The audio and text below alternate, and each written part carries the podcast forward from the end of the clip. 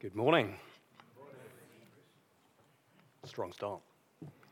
Uh, so, as Alan said uh, this morning, our passage ties into uh, the Lent series that we're doing, walking through the Old Testament. You might be following that. If you're not, um, books look a bit like that. There's probably a few more at the back.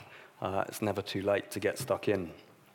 Uh, if you've got a Bible on your phone or a Bible at hand, it is good to kind of follow on. We are in this passage, but we'll be grabbing a few other bits from within Genesis. So if you've got a Bible at hand, uh, do have it in front of you. Um, if you're going to do an overview of the Bible, you pick the obvious stuff, right? Creation, Noah's Ark, maybe a bit of Moses. Then you probably skip to the New Testament, do the water into wine thing, that bloke who gets lowered through the roof, crucifixion, resurrection probably call it a day there. Um, why you would single out this passage, I'll be honest, when I first read it, uh, is less clear. Um, I wasn't necessarily delighted when Alan asked me to speak on it. Uh, I read the, the, the, passage that we've just been through, and I thought, this seems like classic Bible crazy. Um, Jacob is wrestling with someone in the night. The person turns out to be God. Jacob seems to win the fight, but walks away with a dislocated hip. God blesses him and changes his name. Like I say, it's kind of classic Bible crazy. Um, so many questions. Where did this man appear from? Why is he fighting Jacob? Why does Jacob think it's God? If it is God, why does he not overcome Jacob? If it is God, why does he dislocate Jacob's hip? Why does Jacob demand and receive God's blessing off the back of this? Oh, and Jacob gets a new name as well. So, to understand the passage and to have any hope, really, I guess, of applying it to ourselves today, we really do need to understand the headlines of Jacob's story um, and look at the context that leads him up to this moment. So that's what we're going to do. We're going to um, recap who Jacob was and the kind of key highlights of his life. Um, that will enable us to kind of step through this specific passage using that context to help us a little bit. And hopefully, in doing so, that will reveal a little bit about how it might apply to us today. So, who was Jacob and what leads him up to this moment? Um, well, so his dad is Isaac, granddad was Abraham. He comes from kind of good biblical stock. Um, and before he's even born, we're told that he's kind of got his elbows out and he is scrambling for space. Before he's even born, his mum, Rebecca, uh, talks about she can feel the twins kind of kicking off inside her to the extent that she reaches out in prayer to God to ask what's going on. Um, and God tells her in Genesis 25, 23, uh, it says that she has two nations inside her, two people from within you will be separated. One will be stronger than the other, and the older will serve the younger. Uh, so, before he is even born, God promises through Jacob's mum, through Rebecca, blessing on him with these words the older will serve the younger. Uh, a promise that the natural order of things, older ruling younger, will be reversed. Not an uncommon theme in the Bible. We hear this kind of first, last, and last, first kind of narrative come through a few times. And so these two boys are born. Esau is the older one. He comes out looking like a gorilla. His name literally means hairy. Uh, and Jacob comes out clinging onto his brother's foot. Uh, and his name, Jacob, means heel grabber. It was a kind of idiom for the word trickster. Um, I don't actually have any baby pics, but uh, I did manage to find some Im- images that maybe might just help us imagine what these two boys looked like as they grew up. Um, So it's one thing to be a younger sibling and not be first in line. Um, but I guess if you were a twin and you literally missed out uh, by a matter of minutes on being the eldest, uh, then I can have some sympathy with you having a bit of your chip on, uh, chip on your shoulder about it. Um, and it's perhaps not such a big thing in our culture, but the older sibling birthright was a really big deal back then. It was given to the eldest son, it gave you double inheritance, it made you the next family leader. So it gave you kind of significant resource and authority. And we shouldn't underestimate how much this shapes Jacob's identity. Uh, and he grew up in a family of favorites. Um, the parents had blatant favorites. I've got three daughters, I can relate to that. Um, Isaac likes hairy little Esau. Uh, he's a man's man, good at hunting and grunting. Um, Rebecca favors Jacob. He's more of a home bird, uh, cooks a mean stew. Um, on the subject of stew, uh, the next major kind of story uh, that we hear about these two brothers is hairy Esau comes home from a hunting trip, starving. Makes you wonder how successful at hunting he was. But, um, and, and, you have this strange dialogue. So, this is now we're in kind of Genesis 25, verses 30 to 34. Esau comes home and he says, Quick, let me have some of that red stew. I'm famished. Jacob says, Firstly, sell me your birthright, which is the obvious response to the question. Um, he's clearly constantly obsessing over this thing. Esau says, Look, I'm about to die. What good is a birthright to me? Jacob says, Swear it. So he, Esau, swears an oath to him, selling his birthright to Jacob. And Jacob gave Esau some lentil stew. Don't miss the tiny detail here. He didn't swap his birthright for stew, he swapped his birthright for lentil stew. Serious lack of judgment. So a few chapters later, Jacob is at it again, this time with some help from his mum. He tricks his now blind dad into giving him his blessing, uh, and instead of it, uh, giving it to his brother Esau, which is what he was trying to do. So this is like in addition to this birthright thing, there is some blessing which Isaac can bestow on one of his sons. And Jacob managed to trick his way into getting this as well. And that's a whole nother story. Fairly unsurprisingly, the trick rather riles up his brother into quite the frenzy, so Jacob decides uh, the wise thing is to create some space between them. He heads off, ends up working for his uncle, finds himself falling for his cousin. Let's not go there. Um, and in, in this kind of ironic kind of twist, Jacob, the trickster, gets tricked himself. His uncle gets him to work uh, for seven years so he can marry, marry his daughter.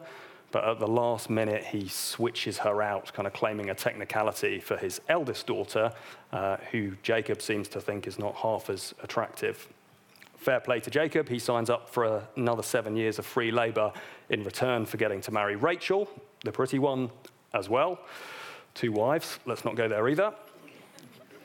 But so 14 years passes, um, and uh, Jacob is uh, living with his uncle, working, and it's at this point that uh, God tells Jacob to go back home. He says, Go back to the land of your fathers and your relatives.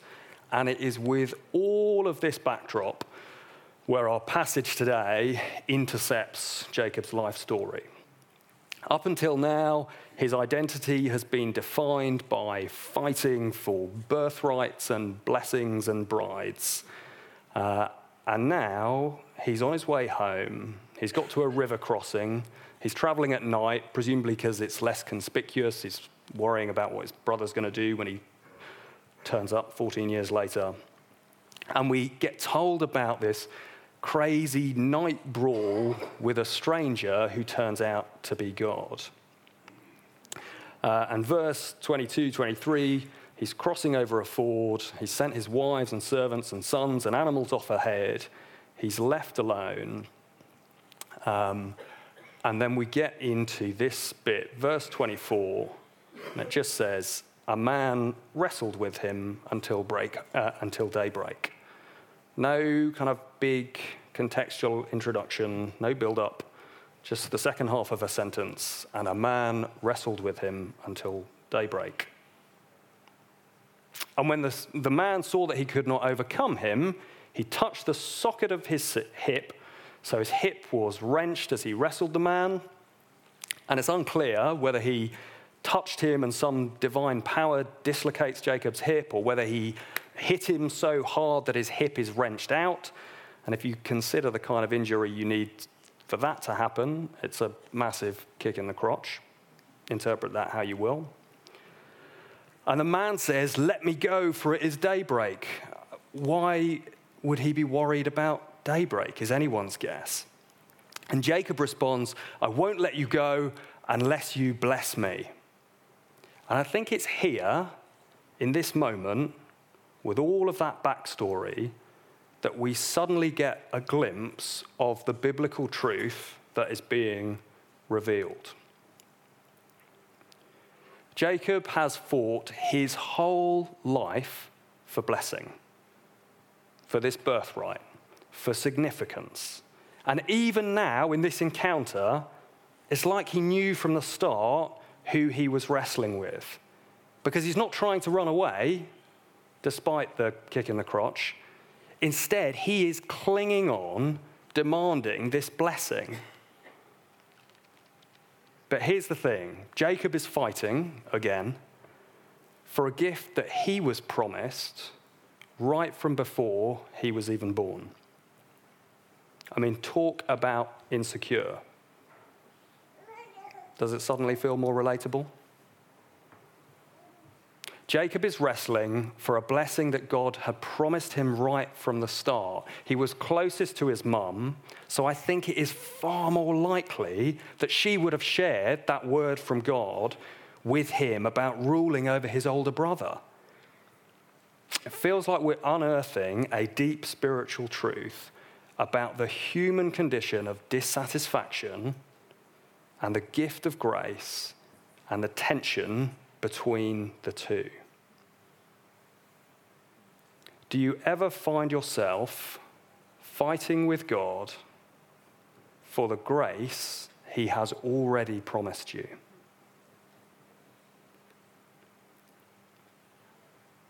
And the man looks at him in verse 27 and he says, who are you? And he says, Jacob. And the man says, Your name will no longer be Jacob, but Israel, for you have struggled with God and humans and overcome. So Israel, Yisrael is Hebrew for to struggle, and El, Hebrew for God. Israel, struggle with God. God sets the identity not just of Jacob, but of his chosen people, Israel, as those who struggle with him. Not just those who struggle, but actually those who wrestle with God Himself. But it's not just about Jacob's identity. And finally, Jacob says uh, in verse 29, Please tell me your name. And the man replied, But he replied, Why do you ask my name? And he blessed them there. Again, there's some kind of little echoes in these words that might sound familiar to a story we read much later in the Bible. In the New Testament, in Matthew 16, where Jesus says to Simon Peter, Who do you say I am? And Simon Peter says, Jesus, the Son of the living God. And Jesus blesses him. So they're blessing in acknowledging the identity of God. Jacob knows this man is God. And in this strange admission of faith, God blesses him. Jacob has spent his whole life tricking and hustling to get the blessing of a firstborn. And I think this is where some of the beauty is hiding because God doesn't say, You fool, stop fighting, be at peace, receive my blessing. God says, I see you, I see your wrestling, and I will transform your wrestling into blessing. If you're in church today feeling like you are wrestling, then you are in good company. If you are just clinging on by your fingertips, you are in good company. If you feel like you've sat through too many worship songs and thought, I don't get this strange communal karaoke thing that we do, or found yourself distracted um, by that kind of inner monologue of frustration when you're supposed to be praying, if you have felt like you are wrestling with God and faith and life and church, then I assure you this passage is for you. And this passage is certainly for me. We often hear how God saves us, takes away our sin, gives us a clean start. And this is all true. But we also live in this weird tension of the now and the not yet, where we experience a foretaste of God's promises, whilst we live wrestling with the world that remains so broken by sin. But like Jacob, remaining hopeful and in a deeply human way, we fight for God's blessing. It feels like a child fighting for a parent's love, which they have had all along. I am so deeply encouraged at the thought of finding grace and blessing and identity through my own personal struggle with God. Uh, there is a great quote which I love. Um, it comes from a speech given by Theodore Roosevelt. You might know it. Often this bit is kind of snipped out of it. Um, it's not the critic who counts, not the man who points out how the strong man stumbles or where the doer of deeds could have done better. The credit belongs to the man who is actually in the arena, whose face is marred by dust and sweat and blood, who strives valiantly, who errs, who comes short again and again because there is no effort without error and shortcoming, but who do, does actually strive to do the deeds who knows great enthusiasm, the great devotions, who spends himself in worthy cause, who at best knows in the end the triumph of high achievement, and who at worst, if he fails, at least fails while daring greatly, so that his place shall never be with those cold and timid souls who know neither victory nor defeat. God calls us into the arena into the mess, into the struggle, to engage in the tension of somehow trying to work out our lives and our faith together. But in doing so, like Jacob, we find our identity in Christ and we receive his blessing, a blessing that was promised to us all along. Maybe you feel like you're wrestling with God, maybe you just feel like you're wrestling Either way, God is with you. And there are still so many unanswered uh, questions in this passage. So wrestle with it, wrestle with God, and in doing so, find your identity and the blessing He promised you from before you were born. Let's pray.